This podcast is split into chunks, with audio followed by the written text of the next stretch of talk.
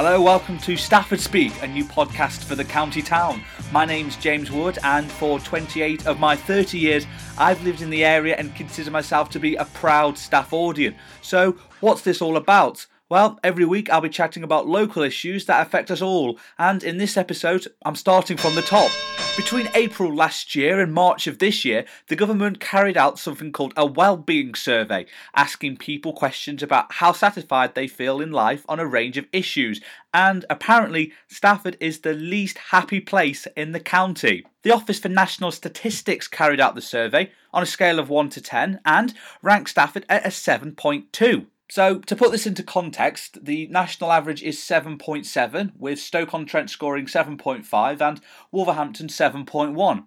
If you're wondering, the happiest place in the UK is apparently Craven in Yorkshire at 8.4, and Staffordshire's happiest place is apparently the Moorlands district, hitting a bang average 7.7. So, is our little town that bad? Are we all depressed and unhappy? Well, a lot of people I speak to don't think a lot goes on here. In a town of over 65,000 people, here's some of the latest news this week. Stafford man to appear on Come Dine With Me. Dog gets new coat in blatant PR stunt by multinational conglomerate. Mayor opens new clothes shop. Hmm, I suppose there are a few issues around the town at the minute. You've got to start really at Stafford Hospital. I mean, where do you start with that? Well, actually, you start in November 2010 and the Francis inquiry, looking into higher than expected deaths at the hospital between 2005 and 2008.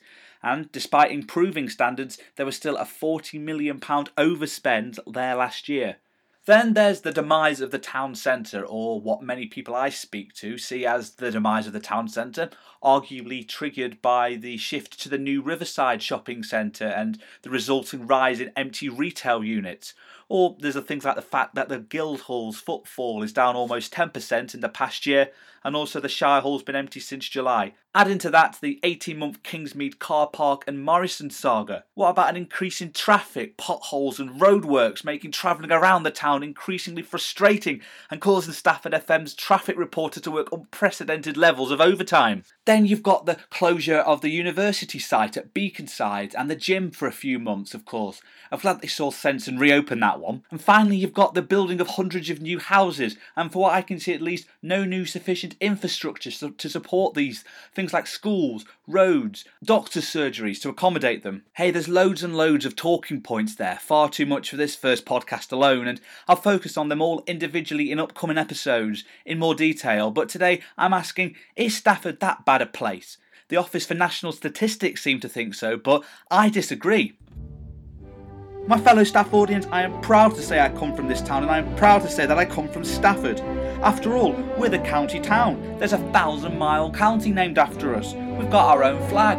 Not one, but two motorway junctions. Yeah, Stoke, we've got as many as you. And we've even still got our own Wimpy bar. So, here are a dozen reasons to love Stafford. Number one, the High House. I went to Amsterdam in August and went into quite a few high houses there, but nothing compares to this one. Built in 1594 as Ye Olde Savers to distribute remedies for smallpox, the high house is older than the Taj Mahal, St Paul's Cathedral, and even the Rolling Stones. So next time you walk past, please consider looking up and not just scuttling into McDonald's for the 99p saver menu.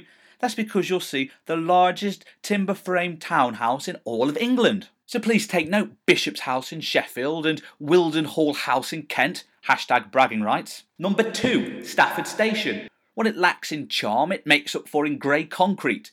And whilst it's easier to lick your own elbow than get a car parking space at the front of it when you're dropping somebody off, it does really spoil us. I mean, Birmingham's 30 minutes away, Manchester is an hour, or if you're feeling posh, London 1 hour 20. I think we take this place for granted. Number three, Victoria Park. With the majestic River Sow flowing through it, its grassy banks are the perfect place for a whole host of antisocial behaviour all year round. Featuring attractions like an aviary, that's where birds live, a 7 metre high climbing net, and even a kick ass bowling green. This 13 acre park has won a Green Flag Award, which is a big deal in horticultural terms, I think. So get out there, enjoy it. I work in the Black Country, and trust me, most of the parks up there are Number 4, the Soup Kitchen. I've never been in. In fact, I hate Church Lane. It's where my dentist is, so I associate it with pain and misery. But I've heard good things about this historic little establishment. Here's some online reviews. The scones, scones, were excellent. Good variety of coffee. Correct portion sizes. It does indeed sound tempting, but until they start doing beer and a burger for a fiver, I think I'll hold off. Number 5, the Stafford 10K. Around 3,000 runners took part in this year's event. There was spandex as far as the eye could see. Well done to James Skelton, the overall winner, and to me, an amazing time of 33 minutes. If, like me, you use the Imperial system, 10k is just over 6 miles, and that's the distance from, say, Nando's to Little Haywood. And to be honest, the thought of running that scares the crap out of me. But a shed load of cash was raised for good causes, and the Swan was packed around 1pm, afternoon drinking. Number 6, the Gatehouse. Halfway through now. Admittedly, I used to walk past it to get to Nelson's for a dirty cocktail, but the Gatehouse Theatre on Eastgate Street is actually pretty amazing. Jason Manford, Ruby Wax, Jim Davidson, Gok Wan, Sarah Millican, even Dick and Dom are some of the B-list celebrities booked in to appear at this old Victorian theatre in the coming months. Ticket prices are reasonable, and more importantly, there's a well stocked bar. Number 7 Nightlife. Say what you want about Couture, Casa, Revs, Apothec, ap- Apothecare, oh sorry, the post house. People travel literally minutes for a night out in Stafford. So thank your lucky stars you don't live in Rugeley, Eccleshall or Penkridge because they'll pay a fortune in taxis to get back. Number 8. Crime, or lack of. Whilst on a night out, you're less likely to be a victim of crime in our lovely little town, as it's well under Staffordshire Police's average crime rate, ahead of areas like Cannock Chase, East Staffs, and Stoke-on-Trent. Obs. I once left a shopping bag in Costa Coffee, and some kind Samaritan handed it in. Either that, or they didn't like the look of what I bought. Number nine, jobs. Or that might be because they could afford their own Love Island t-shirt from Primark. Figures show that just 1% of the working population of Stafford are claiming job seekers allowance.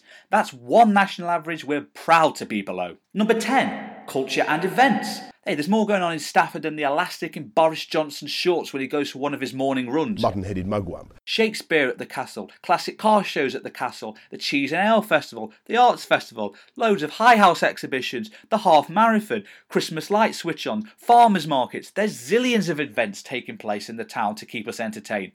And there's also national events staged here. We recently held the British Ploughing Championships, and the County Showground holds such prestigious events as the Parrot Society Convention and the UK Dolls House Fair. You can book online for those if you like.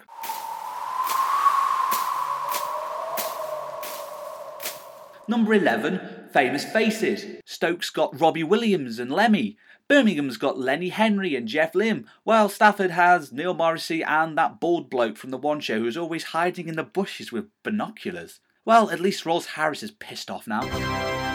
And finally, number 12, Stafford Castle. Completing my dirty dozen is Stafford Castle. First made of timber and the inspiration for Ed Sheeran's monster hit earlier in the year.